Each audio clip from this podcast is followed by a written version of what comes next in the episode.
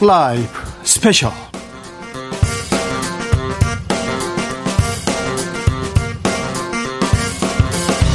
2020년 9월 19일 토요일입니다. 안녕하십니까? 주진우입니다. 토요일 이 시간은 일주일 동안 주진우 라이브에서 가장 중요한, 가장 재미있었던 부분만 모으고 모아서 여러분께 들려드리는 그런 시간입니다. 토요일의 남자. KBS 김기화 기자 어서 오세요. 안녕하세요. 네. 이번 어? 주말은 어떻게 보내실 거예요? 이번 주말이요. 이번 주말은 좀 여행을 좀 가보려고요. 어 여행이요? 예, 혼자. 혼자서? 혼자라도 어. 좀 이렇게 근교에 좀 나가가지고 바람을 좀 쐬려고 합니다. 너무 사실 집에만 있고 정말 그러다 보니까 답답해가지고 이번 주는 나가려고요. 근데 왜 혼자가 둘이 가야지? 여럿이 말고 둘이는 가야 돼. 그 둘이 같이 가실래요? 아이 싫어. 싫다 싫어. 나도 싫다. 네. 자 토요일 오늘 방송 어떻게? 네. 오늘 뭐 오늘 방송만 들으셔도 지난 일주일 동안 주진우 라이브 모두 들은 것 같이 알찬 내용만 쏙쏙 뽑아서 전해드리는 김기화 기자입니다. 지금 이 방송 영상으로도 만나보실 수 있습니다. 그렇습니다. 예, 지금 유튜브에서 주진우 라이브 검색을 하셔가지고 영상으로도 보실 수가 있습니다. 김기아 기자, 네. 우리 오늘은 주말이니까 선물도 준비했죠? 그렇습니다. 저희가 지금까지 이 선물을 드릴 때 아이스크림, 치킨 이게 들었는데 뭐 하나 빠진 것 같지 않습니까? 네, 그렇지. 그렇습니다. 이번에 일주일 동안 방송됐던 이 주진우 라이브에서 이런 내용이 재밌었다. 이런 내용이 불만이었다. 이런 청취 후기를 보내주시면 저희가 세 분을 추첨해서 두 분, 어, 2만원 상당의, 세 분을 추첨해서 2만원 상당의 피자, 이번엔 피자입니다. 네. 피자 교환권을 보내드리도록 하겠습니다. 요거, 요거 어디로 보내면 받을 수 있죠? 네, 카카오톡에서요. 카카오톡 가시면은 플러스 친구라는 데가 있어요. 거기에서 주진우 라이브를 검색을 하시면은 요 분이 나오는데 그 주진우 라이브를 친구 추가하셔가지고 후기를 보내주시면 되겠습니다. 후기를 보내다가 아 김기아 기자에 대해서 저는 어떤 생각을 가지고 있다 아니, 뭐 이런 거 있지 않습니까? 그러면 저한테 보내주시면 제가 잘 고심해서 고심해서 어, 탐사보도해서 알려드리겠습니다. 자 그럼 본격적으로 주진우 라이브 스페셜 하이라이트 장면 다시 듣는 장면 시작하겠습니다. 어떤 장면 첫 장면으로 고르셨어요? 네, 이번 주가 지난 주가 이제 10년 만에 돌아온 날이 하나 있었어요. 네. 뭐냐면 어 2010년 9월 7일에 이제 한 당진 그 제철소에서 그 20대 청년이 어 용광로에 어 발을 헛디뎌서 돌아가신 그런 사건이 있었죠. 아, 끔찍한 사건이었습니다. 네. 사고였는데 그 용광로 샘물을 녹이는 그런 작업장이 그렇게 열악했어요. 안전에 취약했어요. 왜 그러냐면 돈벌이 때문에 돈을 벌려고 그 안전 문제는 신경 쓰지 않았어요. 음. 그런데 당시에 그 기사가 나왔었는데 그 기사에 어, 한 네티즌이 한 누리꾼이 댓글을 달았어요. 그래서 그 쇳물 쓰지 마라. 뭐 이런 제목의 시를 댓글로 달았는데 너무 마음 아팠습니다. 그 시에다가 노래를 붙인 가수분이 있습니다. 바로 가수 하림 씨인데요. 하림 씨를 어, 주진우 라이브에서 모셔가지고 이야기를 들어봤습니다. 네. 하림 씨와 함께, 음, 그 셈을 쓰 지 마라. 아, 이 노동자 더 이상 죽이지 마라.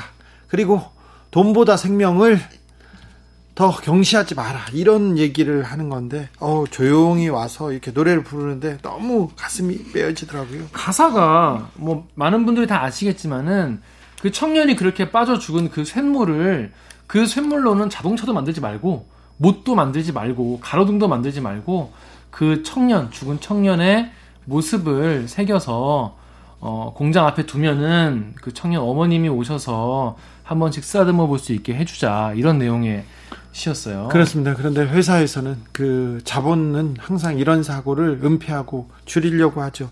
근데 얼마 전에 어, 고 김용균 씨 기억하십니까? 그 네. 대한 화력발전소에서 사 안전사고로 뭐 목숨을 잃었죠. 근데 그 장소에서 불과 며칠 전에 또 다른 노동자가 숨졌습니다. 이거는 구조적인 문제예요. 구조적인 문제입니다. 회사가 어, 안전을 위해서 더 많이 그, 더 많이 투자하고 네. 더 많이 대비해야 되는데 이거보다는 사람이 죽는 게 싸게 먹혀요. 그러니까 안전 장비에 굉장히 투자를 하고 관련된 인력을 늘리는 것보다 이런 뭐 사고가 나고 이거에 대해서 뭐, 뭐 이렇게 벌금이나 과태료를 물고 하는 것이 더 싸게 먹혀서 그런 게 아니냐는 굉장히 비인간적인 네. 그런 추측을 할 수밖에 없는 예, 그런 상황이 계속 반복되니까. 구이역 사고에서도 그렇고요. 또 다른 사건에서도 그렇고 우리나라에서 우리나라가 그 다른 분야는 거의 다 선진국 수준으로 올라갔는데 이 산재 사망 사고 그렇습니다. OECD에서 거의 첫 번째 손가락에 어, 뽑 꼽힐 만큼 굉장히 열악한 수준입니다. 그래서 이 가수 하림 씨가 이 노래를 처음 작곡하고 들어본 다음에 처음으로 그 구의역에 직접 가셨다고 해요. 가서 이걸 들어봤대요. 네. 이게 직접 이게 여기를 지나다니는 사람들에게 마음이 울림이 있을까 싶어서 가서 들어보시고 만든 노래라고 하는데 이 노래를 그 방금 말씀하신 김영균 씨의 어머님이시죠 김미숙 씨도 이거를 같이 부르기 챌린지에 동참을 하셔가지고 같이 이제 부르는 영상도 올라와 있더라고요. 하림 씨한테 이렇게 가수가 사회적으로 관심을 갖고 사회적으로 발언을 하면 불이익을 받을 수도 있고 주변에서 뭐 좋지 않은 시선이 있잖아요. 이렇게 물어봤더니 그렇기도 하지만 자기는 해야 되는 일이라고 생각하고 하겠다고. 있어야 하는 음악이 또 있는 것이고 불려져야 하는 음악이 있다 이런 얘기를 하는데 네. 그런 말 하잖아요. 그 하림 씨가 인터뷰에서 그런 말 하던데 이 노래 음악이라는 게 원래 우리가 늘 요즘에는 뭐 즐기려고 많이 듣지만은 사실은 사람들 마음에 울림을 주는 것도 음악의 한 역할이고 그래서 꼭 있어야 하는 음악이 또 있는 거다라고 얘기를 하는데 어 그 생각은 또 되게 해본 적이 없는 거라서 되게 신선했어요. 아, 이 노래 큰 울림 줍니다. 이 챌린지 큰 의미가 있습니다. 그래서 네. 요 하림 씨의 노래는 좀 들 었으면 불러 주셨으면 하는 바람이 있습니다. 네, 더 자세한 이야기 궁금하신 분들을 위해서 목요일 방송됐던 훅 인터뷰의 하이라이트 부분을 함께 듣고 오시겠습니다. 큐! 어떻게 이렇게 훌륭한 생각을 하시게 됐습니까? 아, 이게 제가 생각한 건 아니고, 어, 그, social, 그, 저널리즘 펀딩을 하는 프로젝트 퀘스천이라는 그, 저 동생들이죠. 네. 친구들이 있는데 그 친구들이 어느 날 이 시를 가지고 노래를 만들었으면 좋겠는데 어떻게 하냐고 네. 저한테 이제 물어보더라고요. 그래서 일단 찾아보시라고. 그래서 제가 이제 노래를 만들어서 어떻게 할까 고민을 하다가 같이 논의한 끝에 이제 뭐 함께 부르기 챌린지를 하는 게 좋겠다. 네. 네 그래서 제안을 해서 같이 지금 뭐 시작한 지 뭐 얼마 됐나요? 모르겠습니다. 일주일 넘었나 뭐. 처음에 네. 아, 이 얘기를 들었을 때 노동자들이 내 현실을 이렇게 직시했을 때 어떤 생각이 드셨어요? 음, 일단은 이 뉴스는 저도 이제 미리 알고는 있었고, 그리고 저도 평상시에 저는 이주민 노동자들과 함께 시간을 많이 보내는 프로젝트들도 개인적으로 하고 있었거든요. 네. 예, 그래서 이런 문제를 늘상 알고 있었고 관심도 갖고 있었기 때문에 이 프로젝트를 들었을 때, 어, 제가 뭐 해도 되겠다. 라는 네. 생각이 들어서 뭐 하게 되었고요. 그리고 이런 문제야말로 뭐 우리 주변에 늘 있는 일이잖아요. 아, 있어요. 네. 주변에서 일하다가 공장에서 목숨을 아시잖아요. 잃는 일이 아직도 있어요. 그게 늘 있어 왔고 사실 그것을 이제 고치려는 노력을 많이 해야 되는데 다들 뭐 노력을 생각 생각보다 잘 안 하는 것 같다는 생각은 늘 하고 있었습니다. 예. 그래서 크던 작던 뭐 사고가 얼마나 뭐 심각하든 아, 안 심각하든 간에 그 늘상 우리는 안전하게 일하고 싶잖아요. 네. 예, 그래서 그 생각을 늘 하고 있던 터이기도 하고 그런 마음으로 어, 좀 뭔가 도움이 될까 해서 이렇게 함께 노래하기 챌린지를 만들어 보았습니다. 자, 함께 노래하기 챌린지라 어떻게 참여할 수 있습니까? 일단 노래를 음. 노래를 같이 하는 건가요? 네, 사실 요즘에 그냥 예, 음악이라는 게 다들 그냥 핸드폰으로 이렇게 듣고 예. 아니면 어 그냥 즐기는 용도잖아요. 예. 근데 원래 음악은 같이 불렀을 때 굉장히 큰 힘을 내는 그런 것 중에 또 하나이기도 하거든요. 예. 그리고 음악이 정말 우리가 정말 아는 모든 중요한 순간에 사람들의 마음의 결을 모으는 일을 했었고요. 예, 예. 예 그래서 그냥 같이 부르면 되는 겁니다. 그렇습니까? 예, 부르다 보면 예. 마음의 구멍이 좀 메워지고 예. 그리고 그 부르는 사람들의 이제 어 메시지가 중요한 결정을 하는 사람들에게 닿겠죠. 예. 그러면 좀 나아지지 않을까요? 저는 음악가로서의 낭만적일지 몰라도 이런 생각 갖고 있습니다. 예, 일단 같이 부르면 마음이 모이, 모이겠죠. 네, 맞습니다. 일단 챌린지 어떻게 참여할 수 있습니까? 어, 그냥 이제 이 노래를 익히셔서 마음이 닿으시는 분들은 네. 그냥 불러서 전하시면 되고요. 네. 함께 불러주시면 되고 어, SNS 같은 거 하시는 분들은 네. SNS에다가 네. 그 샘물 쓰지 마라 함께 부르기라는 그 태그가 있거든요. 그걸 붙여서 올려주시면 저희들이 다 보고 예. 저, 저랑 우리 그 기획하시는 프로젝트 퀘스천 분들 댓글도 달아드리고 괜찮은 건 공유도 해서 여기저기 네. 알리기도 하고 그렇게 합니다.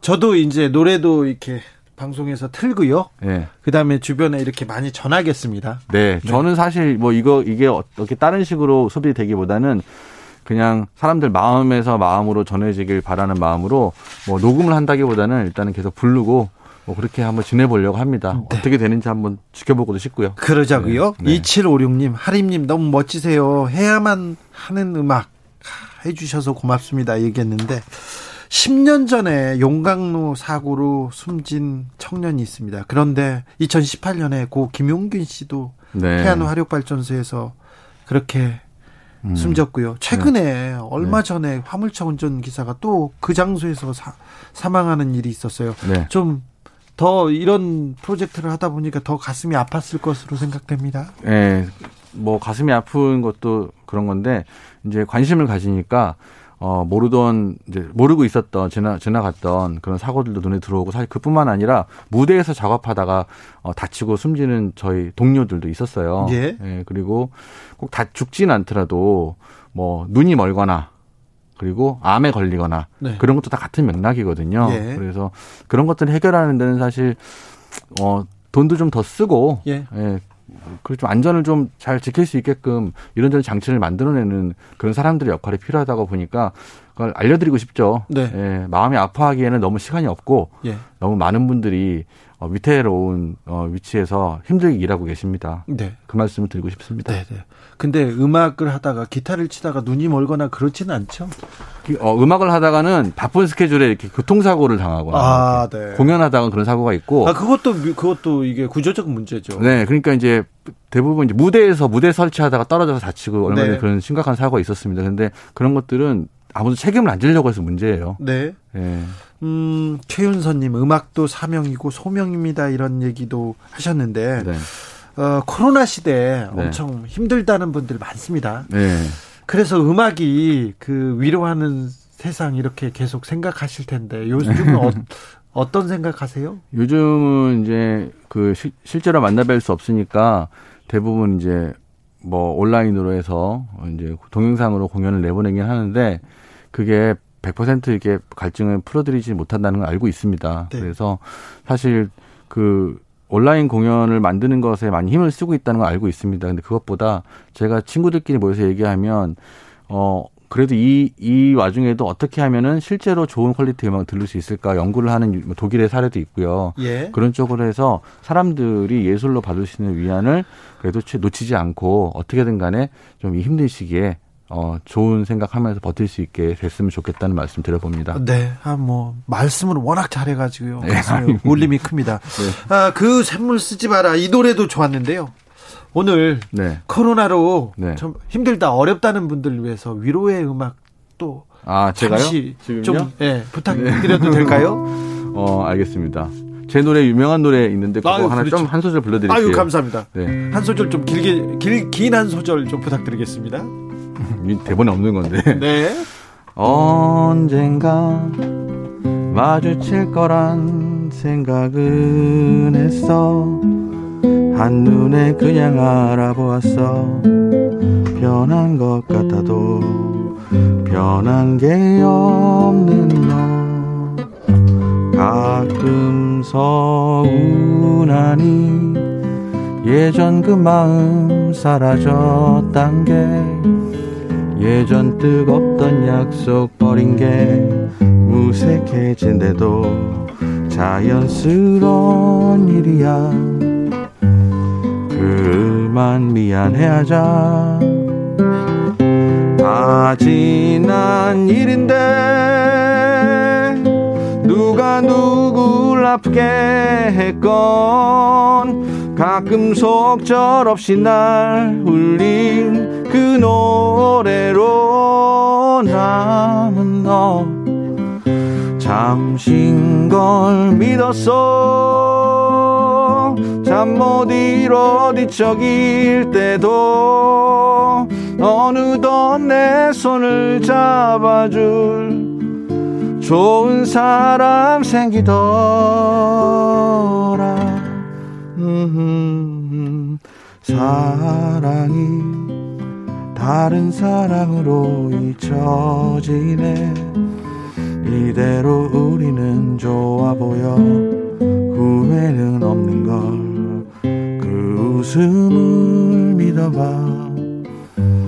믿으며 흘러가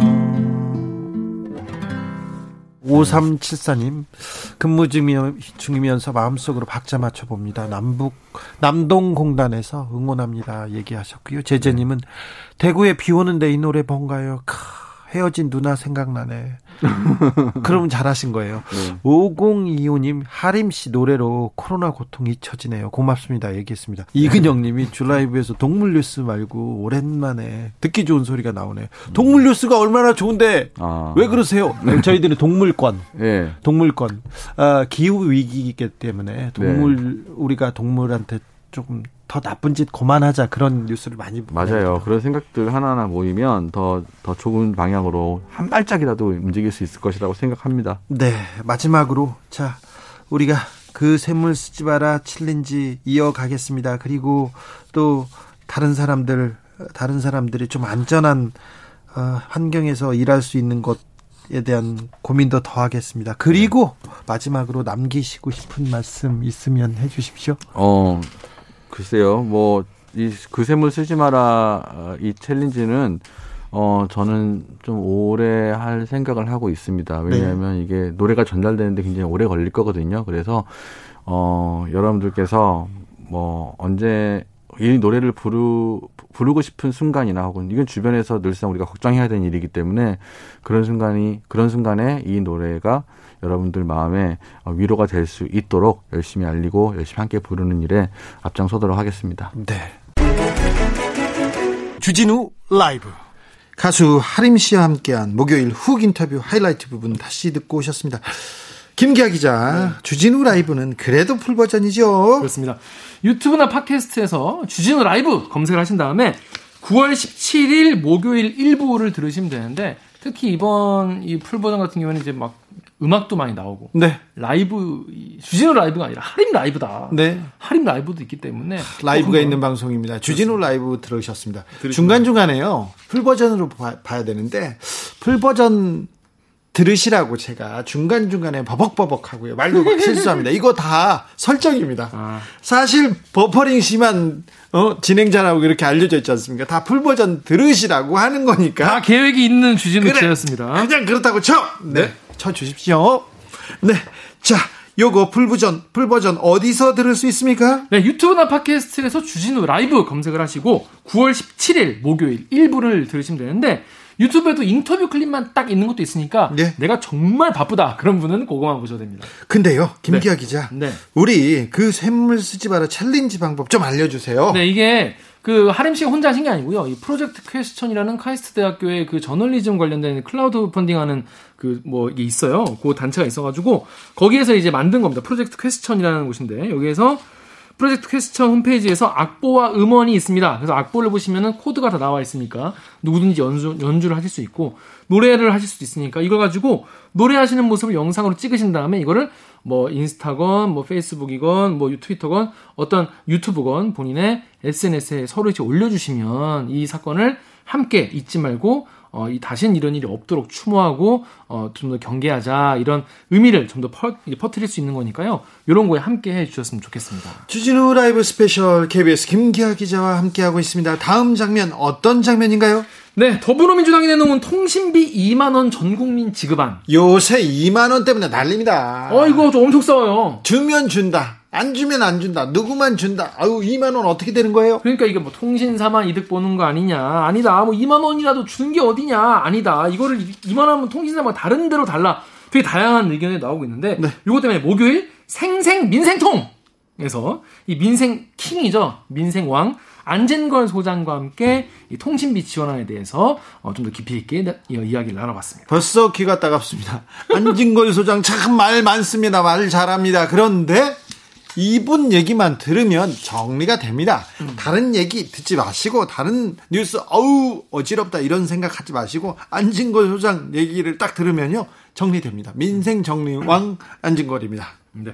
그 보니까 이제 통신비 2만 원 할인 같은 경우에 2만 원 같은 2만 원을 이제 우리나라에서 좀 세금으로 이제 이걸 추경을 해가지고 하자 이런 얘기가 있었는데 안진걸 소장 같은 경우는 아 그러지 말고 통신비를 이제 걷어들이는 기업들 같은 경우에는 누구 돈으로 이거 다 어, 지금까지 살아왔냐 국민들 네. 돈으로 한 거니까 그리고 통신사가 돈을 많이 번다 지금 그래서 국민들한테 한 만 원 정도 깎아줘도 엄청 3조 넘는 3조 천억 원 넘는 이익을 보게 됐으니까 현금이 어마 어마하게 많습니다. 그러니까 지금. 좀 기업체한테 정부가 좀 압력을 가하고 네. 국민들도 기업체한테 좀 에이 좀 해줘 이렇게 음. 얘기를 해서 설득하고 해서 좀 절충안을 국민들이 다 조금 이 어려운 코로나 시대를 같이 상생할 수 있는 길을 열어보자 이렇게 하는 대안까지 안진걸 소장이 내놓으셨습니다. 내놓았는데 바로 이 주진우 라이브는 또 소통을 또 잘하는 방송 아니겠습니까?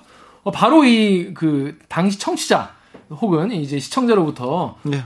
반박 문자가 왔어요. 네. 그렇게 오는 것은 통신 본인이 통신사 주주다. 나 통신사 주주요 그러면서 문자 왔는데 그거 쉽게 안 돼요. 이렇게 그렇게 왔죠. 해서 안진거 소장 말대로 하면 이거는 어 배임이요. 배임에 해당한다. 네. 그래서 통신사 요금을 팔 비틀어서 어, 요 강제로 할인하는 거는 그건 좀 무리가 있다. 이런 의견도 있었어요.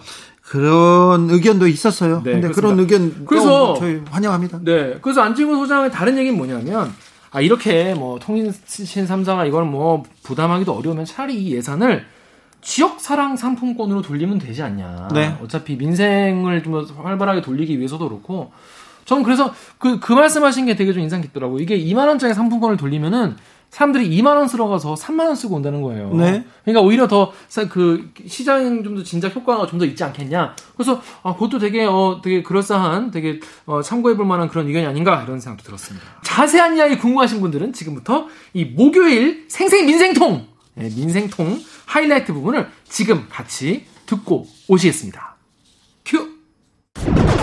큐. 아, 정말 할 말 많은 주제인데요. 자, 통신비 2만 원. 2만 원이 문제입니다. 아, 정말 이거 이거 진짜 논의가 산으로 가고 있는데 제가 우리 애청자들하고 정말 제가 한번 대화를 잠깐 나누겠습니다. 네, 한번 해 보세요. 애청자 여러분.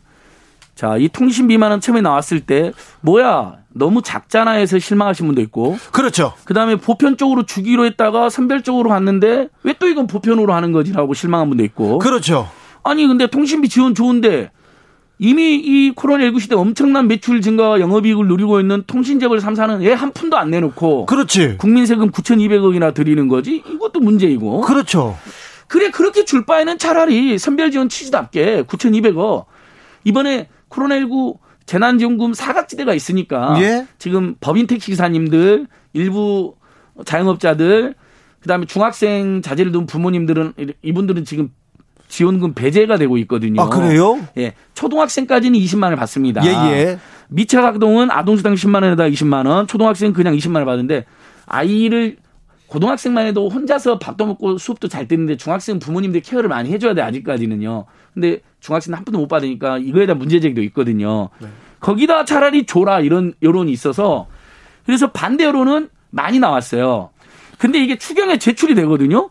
다 이제 이 반대로는 일리가 있는데 여기서 제, 물어볼게요. 제가 안 봐도 지금 애청자분들 귀가 아파요. 그러니까 그래서요 이렇게. 그래서 네.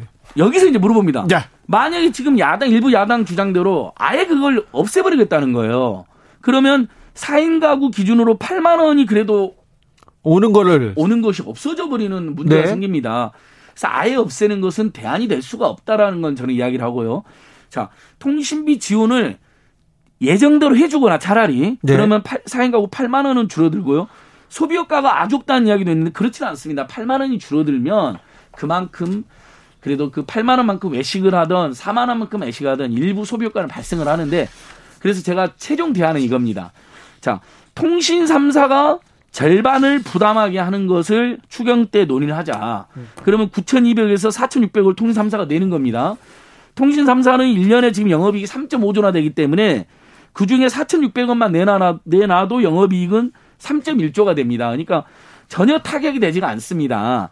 그러면 그 4,600원 남으면 어디다 쓰냐? 아까 말한 사각지대, 2차 재난용 사각지대 쓰면 되는데 이게 민간 대기업에서 동참할 가능성이 높습니다. 지금 통신예보 3사는 이 주장을 외면하고 있거든요. 그러면 국민들은 그럴 바에는 통신 비만 원으로 통신 3사들의 통신 3사 하나도 부담하지 않을 거면 통신 비만 원 받는 게 싫다 하는 여론이 여전합니다. 그래서 마지막 대안이 이겁니다. 그러면 통신비 2만 원으로 깎아주지 말고 예산은 9,200억이 지금 배정되어 있거든요. 이것을 지역사랑 상품권으로 주자는 겁니다. 자, 1인당 어, 지금 현재 1인당 2만 원씩 통신비 4인국 8, 4인가구 8만 원이잖아. 1인당 2만 원. 이걸로 9,300억 예산이 배정돼 있는데 여기다가 상품권으로 1인당 2만 원, 2인당 4만 원, 3인당 6만 원, 4인당 8만 원, 여기다 만 원 정도 합치면 3, 6, 9, 12만 원이잖아요.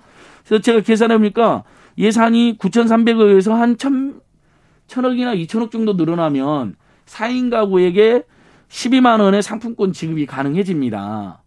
그래서 이걸로 저는 추경 때 차라리 통신비를 주는 게 그렇게 문제가 된다면 그럼 지역사랑 상품권을 주자. 그러면 어떻게 되냐면요. 13세 이하 아동이 있는 집은 20만 원씩 지급이 되잖아요. 아동 돌봄으로. 예. 그다음에 13세 이상의 아동인 아이들이 있는 집은 4인 가구 기준으로 상품권을 10만 원이나 12만 원을 받는 것으로 사회적으로 타협이 이루어지는 겁니다. 네. 어떻습니까? 통신비를 그냥 주던지 근데 그거에 대해서 비판이 많으니까 예. 근데 야당 주장대로 그냥 깎아버리면 그래도 통신비 8만 원이라도 기다렸던 국민들 입장에서 너무 황당하고 타격이 큽니다. 예. 그러니까 그러지 말고 통신비 주는 게 정 문제라면 그걸 차라리 지역사랑 상품권으로 주자는 겁니다. 그러면 이건 100% 지역에 쓰여지니까 승수효과, 이른바 소비효과, 승수효과, 내수활성화과도 100% 발생하게 되어 있다는 것이죠. 깨시미님이 지역에서 줬던 재, 재난지원금 카드 2만 원 꽂아 주세요. 그게 나아요. 이런 의견 주셨어요. 예, 그러니까 통신비를 안 주는 것보다는 주는 게 나은데 주는 것도 문제라면 차라리 그러면 지역사회 상품으로 달라. 오늘 시민단체 참여연대에서도 그렇게 긴급 성명을 냈더라고요. 예. 김성숙님도 전화비보다 전기세가 더 많이 나와서 부담이에요. 통신사 배불린다는 소리 듣지 말고 전기세 지원해 주세요. 집에 종일 있다 보니까 집에서 쓰는 전기세 감당이 안 됩니다. 이런. 예. 그래서 저는 가장 좋은 대안은 지역사회 상품권으로 사행 가구 기준으로 10만 원, 12만 원을 주고요. 그다음에 통신재벌 3사는 이번에 정말 9월 한 달이라도 만 원 정도 온 국민의 통신비를 인하해 주는 그런 한시적 반값 등록 반값 통신비를 해야 된다고 봅니다. 1년에 3.5조를 버는데 국민들의 4,300만 국민들에게 13세 이상 만 원 깎아주면 아까 말씀드린 것처럼 어 그 돈이 4,600억 정도가 된다 그랬잖아요. 4,600만 국민한테 만 원 깎아주면 네. 3.5조에서 4,600억을 깎아도 그래도 통신 3사 영업이익이 3조가 넘습니다. 그리고 상반기에 영업이익과 매출이 급증, 하반기에도 그럴 전망이 지금 나오고 있거든요. 네. 그래서 통신 3사들은 만 원씩 깎아주고 정부는 세금으로 통신비를 지원해주는 게 아니라 오히려 지역사랑, 지역사랑 상품권으로 주는 것으로 이렇게 추경해서 최종 합의가 됐으면 좋겠어요. 아무튼 빨리 결론이 났으면 좋겠어요. 예. 이거 굉장히 그 제일 나쁜 건 아예 백지화시켜서 아무것도 주지 않는 것으로 결론 나면 안 된다는 겁니다. 그러면 네. 8만 원 통신비 8만 원이라도 기다렸던 국민들은 매우 허탈하게 된다. 문제가 된다. 알겠습니다. 네. 이해하셨죠? 이해하셨죠? 예. 네. 저는 애청자분들께서 제 제안이 굉장히 합리적이다. 나름대로 합리적이라고 평가해 주실 거를 감히 생각해 봅니다. 아, 그럴까요? 어떻습니까? 네. 반응이. 허정구 님이 지역사랑 상품권은 주면 사람들 3만 원은 쓴다고 봐요. 사람들이 돈 쓰러 가면 좀 더 쓰거든요. 그래서 좋은 거예요. 상품권 아이디어 좋다는 의견 많습니다. 예, 고맙습니다. 아, 네. 대신 통신 3사도 꼭 많은 식은 이번에 인하해서 동참해라. 네. 그러면 우리 국민 입장에서는 지역사랑 상품권에다 통신 만 원 할인까지 같이 받게 되는 거죠. 아, 그러게요. 더 부담이 줄어드는 거죠. 택배 회사도 통신 회사도 돈을 많이 벌잖아요. 예, 코로나 시대에. 그러니까요. 제발 그런, 고통 분담 좀 하자입니다. 그러니까 조금 겁니다. 같이 살자 이 얘긴데 참 안타깝습니다. 김정명님 통신사 주주로서 소장님 얘기는 배임에 해당한다고 봅니다. 어, 통신사의 요금 할인을 강제하는 것이 무리 있다는 의견도 있어요. 근데 저희들 위해서 통신 3사 지금 망하거나 너무 큰 부담을 주는 게 아니라 다시 한번 말씀 상반기에 매출하고 영업이익이 다 10% 안팎씩 늘어났습니다. 하반기에도 그럴 전망이라는 시장 조사 기관의 분석이 이미 나와 있습니다. 그래서 3.5조 영업이익을 누리는데 그 중에 4,600억만 빼, 빼도 3, 그래도 3.1조 정도 되잖아요. 요 정도는 저는 주주들이 배임이 아니라 얼마든지 사회적 책임으로 판단할 수 있다고 보고요. 이러면 주주 배당이 일부 그래서 줄어들 수는 있겠지만 그동안 통신사는 배당을 많이 한 주식이거든요. 그죠.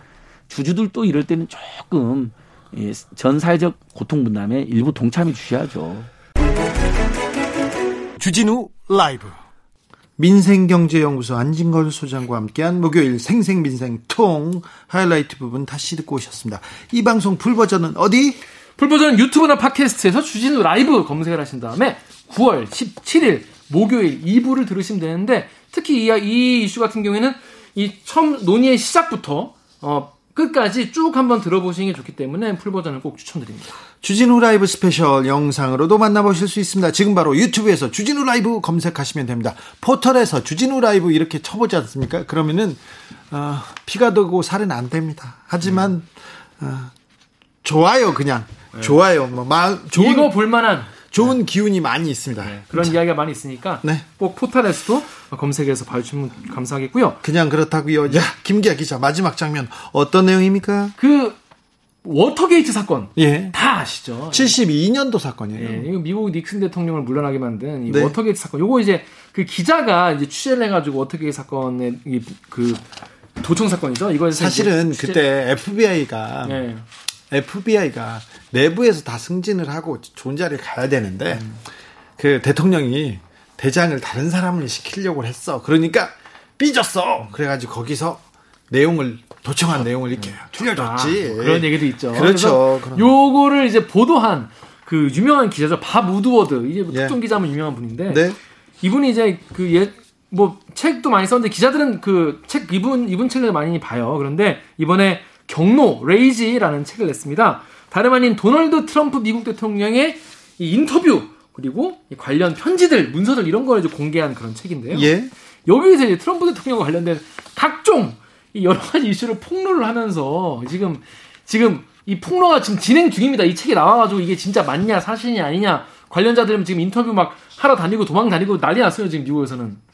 근데 이제 문제는 뭐냐면 우리는 이제 한미 관계가 중요하지 않습니까? 그래서 한미 관계 그리고 북미 관계에 대해서 어떻게 쓰여 있나 우리가 이거 미국 책이고 수백 쪽이기 때문에 모두 다 지금 바로 읽을 수가 없어요. 그래서 이거를 미리 확인해 온 국방 전문가죠. 김종대 정의당 한반도 평화본부 본부 본부장과 화요일 훅 인터뷰에서 이야기를 나눠봤습니다. 11월에 미국 대선이 있습니다. 미국 대선 대통령 뽑는데 왜? 우리한테 굉장히 중요합니다. 남북 관계, 한반도 관계 부, 미국을 빼놓고 생각할 수도 없습니다. 없죠. 북한이 통미 봉남 그래서 남을 지금 배제하고 미국하고만 얘기하려고 해요. 야, 니네 권한도 없잖아, 발언권도 없잖아 얘기하는데 가슴 아픕니다. 근데 어쩔 수 없습니다. 그래서 미국 선거가 굉장히 중요하고 미국과 북한이 어떤 얘기를 했는지 어떤 상황인지 그리고 지금 미국 대통령은 한국을 한반도 문제를 어떻게 보고 있는지 그게 중요합니다. 네. 서름이 북받치지만 어쩔 수 없죠. 어쩔 수 없죠. 네. 우리는 이제 여기서 지혜롭게 잘 살아나가야 되는데 네. 지금 여러분들이 지금 이 여기서 공개된 내용이 사실은 뭐 외교 문서도 많이 있거든요. 근데 보통 외교 문서는 공개를 하는데 30년 정도가 걸려요. 근데 예. 여기, 여기도 공개해버렸어. 공개해버렸어. 그러니까 여러분은 빼줬어. 30년 미리 이제 이 내용을 아시게 되는 건데 네. 관련돼서 이제 어, 우리나라와 관련된 게 많으니까 지난 2017년에 말이죠. 북한이 중거리 탄도미사일을 발사했을 때 그때 미국이 진짜 화가 나서 요거에 대해서 정말 북한의 항구를 정말 포격을 해버릴까 직전까지 갔다는 그런 제가 2017년대 그 당시에 아, 미 정보기관하고 무슨 취재가 있었는데 만나기 약속을 해서 만나기로 했는데 갑자기 정부에서 소환령이 떨어졌다는 거예요.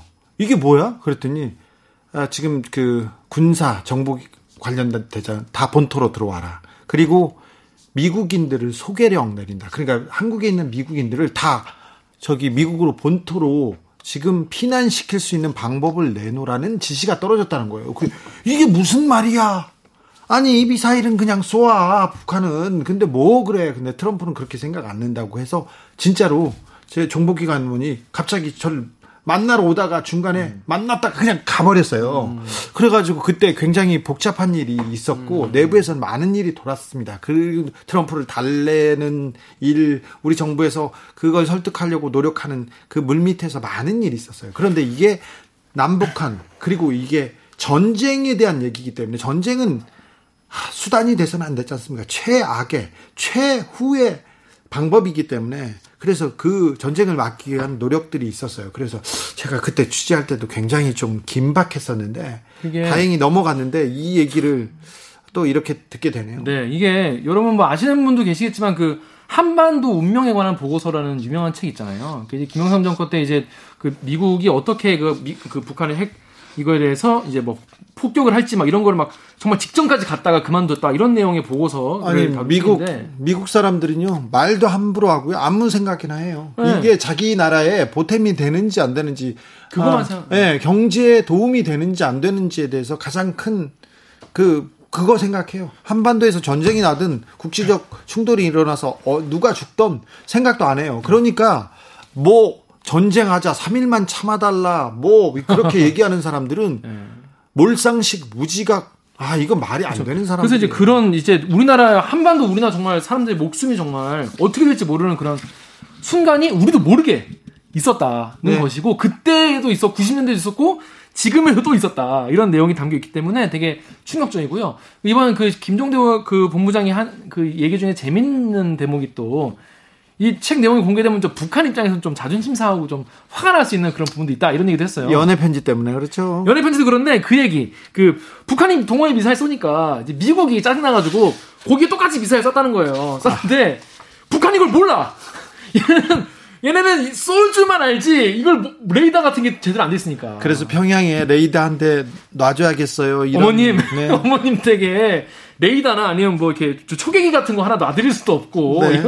정말 그래서 어떻게 해야 되냐. 협박이 안 먹히는. 그러게 미국이 응, 응사했는데 바로 발사자 응사했는데 그냥 몰라.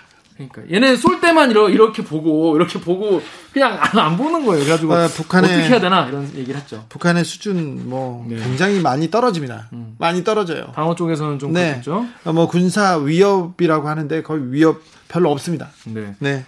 그리고 또 그 본부장 김 김 본부장이 또 그런 얘기했어요. 우리나라 어, 언론들이 이 책을 어떻게 바라보는지에 대해서도 어, 지적을 했는데, 그러니까 필요 이상으로 이 불안감을 조장하는 그런 어, 내용의 언론 보도, 그러니까 오역과 몰 이해로 인해서 그런 것 내용도 어, 많이 보도가 잘못된 게 있었다 이런 얘기도 했었습니다. 언론 오역의 역사, 오보의 역사 유명했는데요. 이번에도 그 역사는 아, 계속되고 있습니다. 네, 이번에도 이 책을 가지고 어떻게든 이 정권을 이 정부를 때리려고 하는 그런 보도 많이 나왔습니다. 네. 그러니까 네.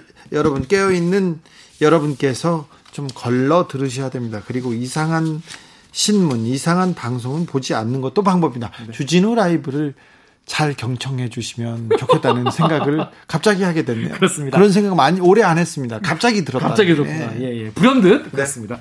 더 자세한 이야기 궁금한 분들 계시죠? 화요일 훅 인터뷰 하이라이트 부분을 함께 듣고 오시겠습니다. 큐. 국방에 관한 한 군사에 관한 한 모르는 게 없는 분입니다 이분이. 아이 뭘 또 그건 과장이고요. 린다 김은 네. 어떻게 지냅니까? 연락 두절됐습니다. 연락 두절됐어요? 예.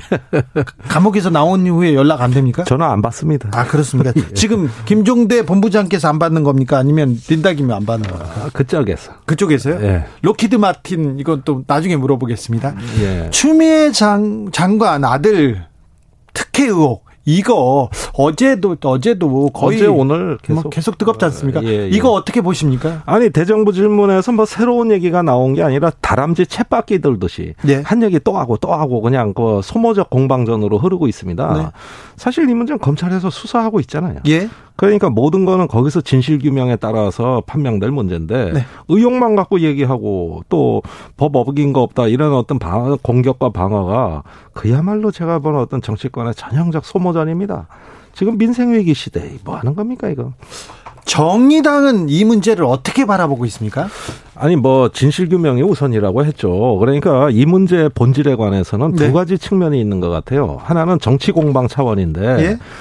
어, 무차별 의혹 제기로 초토화 전략으로 나서는 야당. 예? 국정이 오, 오로지 추미애 장관 공격으로 초점화되는 네. 예, 이런 어떤 정쟁의 논리가 있고 예? 또 그걸 방어하는 여당의 논리가 있습니다만은 국민 정서는 다릅니다. 아, 저는 그 휴가라는 문제는 병사들에게 굉장히 예민한 문제고 또 한 명의 병사가 휴가를 가면 누군가 그 임무를 대신해야 되잖아요. 예. 그러면 뭐 법 위반이다, 규정 위반이다를 따질 게 아니라 일단 아이가 아파서 휴가를 갔으니 그런 것들로 인해 가지고 주변에 폐를 끼쳤거나 또는 누군가에게 누를 끼쳤다 없다면은 엄마의 마음으로 진정성 있게 유감을 표한다. 그러나 우리 다 사랑하는 병사들 아니냐. 좀 초기에 이런 유감 표명을 빨리 해놓고 조금 국민의 정서를 이렇게 관리하려는 노력을 보였으면 어땠을까. 근데 후에 민주당 의원들 몇 분의 좀 부적절한 발언이 나왔어요. 네. 네. 그런 것들이 오히려 불을 질렀던 양상이라서 조금 유감스럽게 생각하고 다만 질실 공방에 관해서 말씀드리자면 네. 이 문제는 그지 어떤 법적으로 그 처벌받을 수준은 아니라고 저는 생각합니다. 아 그래요? 네. 법적으로 처벌 받을 만한 사안은 아니다. 네. 이 김종대 본부장의 그 얘기였습니다. 구구사사님이 국회의원 300명, 국무위원 10여 명, 그 의리의리한 국회의사당 본회의장에 모여 앉아서 가추자 한 명, 휴가 며칠 갔다, 갔나, 안 갔냐, 그걸 가지고 그 금싸라기 같은 국회 정기 회기에 말장난 내기하는 꼴, 우리 국민 눈 뜨고 보고 있어야 합니까? 주진우 선생. 무슨 말릴 방법이 없을까요? 어? 저는 그 말장난이란 표현에 공감이 가네요. 예. 예, 계속적 반복적인 어떤 동화 반복으로 네. 이슈화 시키게다 보니까 내용이 없으니까 결국은 말장난으로 보시는 게 정확히 맞으신 의견이다. 예. 예, 좀 여기서 그만 좀 했으면 좋겠습니다. 그렇습니까? 네. 카츄샤 이게 좀 제도적 허점이 있나요? 휴가에 대해서 아니면 군에 대해서 군 휴가에 대해서 좀 허점이 있나요? 이번에 그 알게 된 사실입니다만은 국방부하고 육군 규정이 달랐어요. 아, 그래요? 예. 국방부는 입원을 안 해도 휴가를 갈 수 있다. 육군은 입원을 해야 병가 휴가가 된다 해 가지고 그런 것들이 조정 작업에 있었거든요. 네. 그러니까 사각지대는 분명히 존재합니다. 네. 어, 그러나 이것에 대한 최종 책임은 국방부와 육군 규정도 있지만은 해당 부대의 지휘관의 몫입니다. 아, 그 지휘관이 이런 어떤 규정을 다 숙지했는가를 판단해서 합리적으로 결정을 했다면 지휘관은 충분히 그럴 만한 어떤 권한과 책임이 따르기 때문에 어, 저는 이렇게 뭐 어떤 그 법적인 공방으로 갈 하등의 문제가 아니라고 보고 있습니다. 어, 다른 얘기로 넘어가 보겠습니다. 2017년 8월에 북한이 중거리 탄도탄 미사일을 발사하자 북한 한 항구를 폭격할지 고민했지만 전면전을 우려해서 단념했다는 내용. 아, 우드워드 기자의 경로라는 책의 한 부분인데요. 네. 이책 어떻게 보셨어요? 이 내용 어떻게 보십니까? 예, 오늘부터 전문가들이 책을 읽기 시작했어요. 네. 예, 아마존에서 드디어 풀렸습니다. 네. 그래서 저도 여러 군데 의견 수렴을 해봤는데 이 문제는 2017년에 국회에서도 크게 문제가 됐던 사안입니다. 예. 당시에 북한이 화성 14호, 화성 15호 두 개의 ICBM을 발사했고 어 그런 외신에서 어, 트럼프가 미 국방장관과 합참에 군사 옵션을 보고하라. 이렇게 지시한 내용이 언론에 보도가 됐어요. 예. 당시 우리는 그 내용이 뭔지 몰랐습니다. 예. 그 내용이 지금 공개된 거예요. 예. 여기에 따르면은 북한의 항구 또는 지휘부 이런데 그 정밀하게 미사일로 어, 타격하는 이러한 어떤 계획을 실제로 검토를 했고 또 국방장관 같은 경우는 만일의 사태에 즉각 대응할 수 있도록 어 침대에서도 체육복 차림으로 잤다. 바로 일어날 수 있게. 예. 예 이런 어떤 그 상세한 내용까지는 나오고 있습니다. 그 당시에 트럼프 대통령이 화형과 분노라는 용어를 썼어요. 예. 그 북한에 커다란 어떤 불벼락을 내리겠다고 연일 공표하고 있었을 때 어, 메티스 국방장관을 통해서 군사 옵션이 보고가 된 거거든요. 그런데 어느 항구를 폭격하려고 했는데 그 저기 북한이 또저 어, 동해 미사일을 쏘니까 그 지점에 미국이 미사일을 한 번 쐈대요. 네. 보라고 우리도 네. 대응한다. 네. 근데 북한이 그 쏜 사실을 모르더라고요. 아, 네. 그러니까 협박을 했는데. 네, 몰라. 북한이 몰라. 네, 그러니까 미국이 더 딜레마에 빠진 거예요. 네. 예. 모르니까. 예, 예. 요 부분은 언론에 안 나왔는데 책 내용에는 있는 걸로 확인됐습니다. 아, 네. 예, 그래서 이 북한에는 뭐 우리가 레이더를 몇대 놔드릴 수도 없고 그렇죠. 북한에다가 이 조기 경보기를 한 대 사드릴 수도 없고 아니 미국은 꽤 많은 군사 옵션을 예. 어떤 암시적 형태로 구사했는데 북한이 몰라요. 네, 전혀 몰랐네요. 예, 그래서 이 책이 나온 북한도 좀 열받을 것 같아요. 아 그렇습니까? 어, 예. 어, 핵을 사용하려고 고려했다 이 부분이 우리 국민들한테 굉장히 좀 굉장히 좀 참 이건 추장관 대정부 질문의 말장난보다 더한 언론의 말장난입니다. 그래요? 완전 오역입니다. 완전 오역이 맞습니다. 예, 실제 책 내용은 뭐냐면은 네. 북한이 80기의 핵무기를 갖고 있다고 보고 네. 그 핵무기를 북한이 사용할 때 어떻게 할 거냐. 네. 이거를 저 시뮬레이션 했다는 내용이에요. 그런데 네. 국내 보수 언론의 보도 내용은 미국이 80개의 핵무기를 북한에 투하하는 계획을 검토했다. 네. 180도 다른 가짜 뉴스입니다. 아, 그렇습니다. 예, 이걸로 우리 국민들이 좀 놀라셨을 수도 놀랐죠. 있는데 예, 그런 작전 계획은 존재하지도 않고 예. 예, 이런 그 오역을 통해 가지고 혼란을 초래하는데 해당 언론은 엄중한 책임을 전 어, 물을 수밖에 없다고 봅니다. 조선일보한테만 얘기하는 거죠? 아니 더 있어요. 다른 언론도. 네. 자, 이 뉴스는 또 어떻게 또 해석해야 됩니까? 김정은 위원장이 고모부 장성택 처형한 후에 머리 없는 시신을 북한 뭐 어디 전시했다 이런 이런 아니 글쎄 그 부분이 가장 의문인데 그 사건도 충격이잖아요. 예? 장성택 처형은 제가 북한에 대해서 가장 큰 충격을 받은 사건이에요. 예. 아, 상당히 이걸 어떻게 봐야 될까 하고 충격에 빠졌었는데 이거를 싱가포르 정상회담 때 김정은 위원장이 그 시신을 공개했다는 사실 제가 여기서 말로 옮기기에도 좀 네. 약간 방송에 적합하지도 않은 내용인데 네. 그런 그 잔인무도하고 끔찍한 얘기를 트럼프한테 했다? 그러니까 이게 사실이냐도 의문이고 예. 또왜 했을까도 의문이고 이게 이제 트럼프가 이야기하는 걸 우드워드 기자가 받아 적은 거기 때문에 저는 이 부분에 대해서는 상당히 말씀드리기가 좀 저 꺼려집니다. 이게 도대체 그 어떻게 보면 자기 고모부잖아요. 네. 에, 그런데 이런 얘기가 오갔다.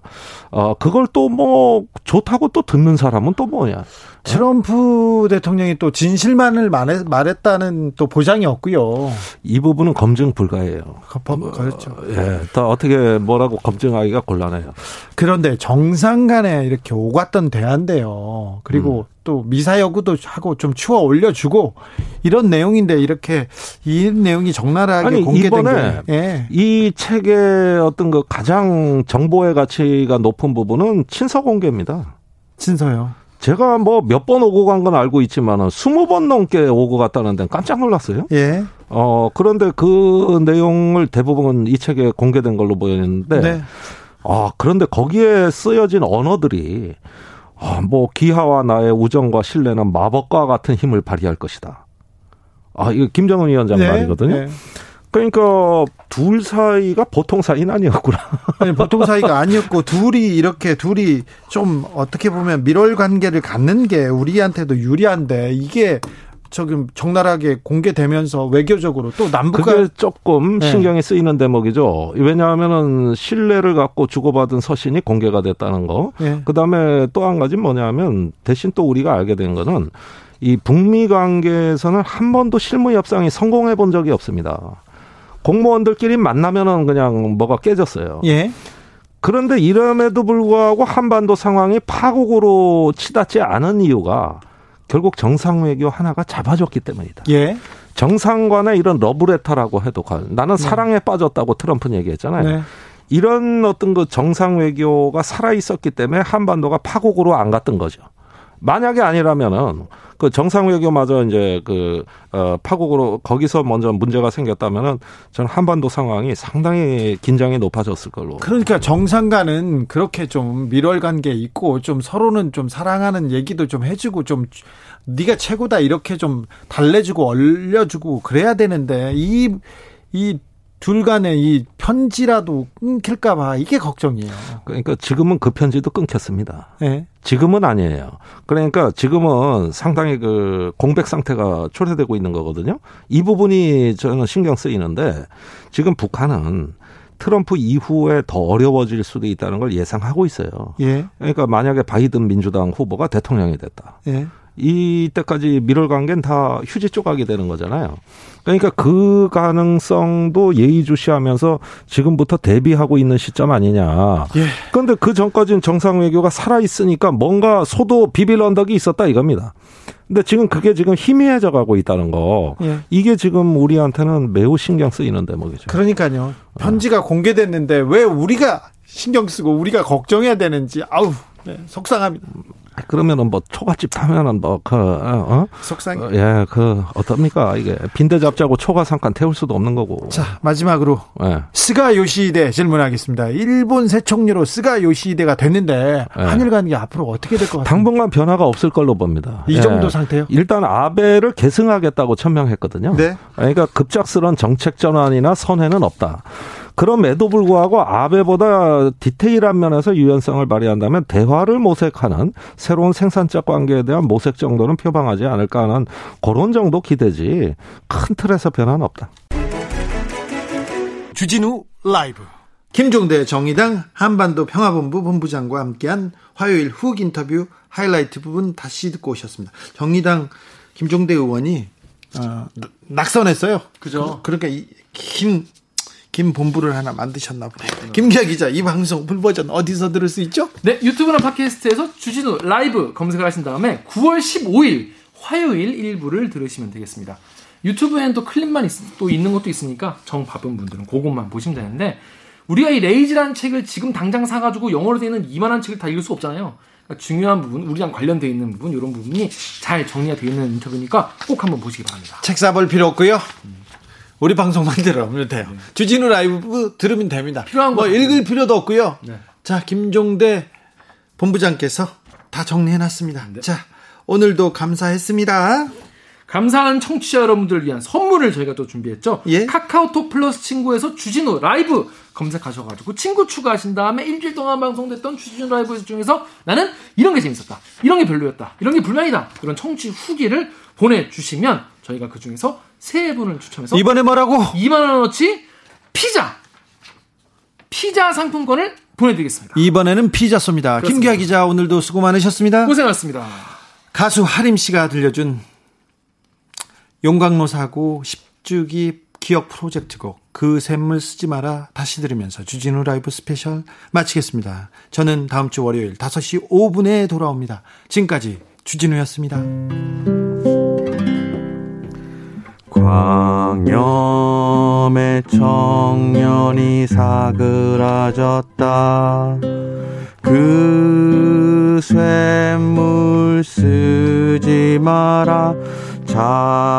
자동차를 만들지도 말 것이며 철근도 만들지 마라 가로 등도 만들지 말 것이며 못을 만들지도 말 것이며 하늘도 만들지 마라. 모두 아니고 눈물인데 어떻게 쓰나.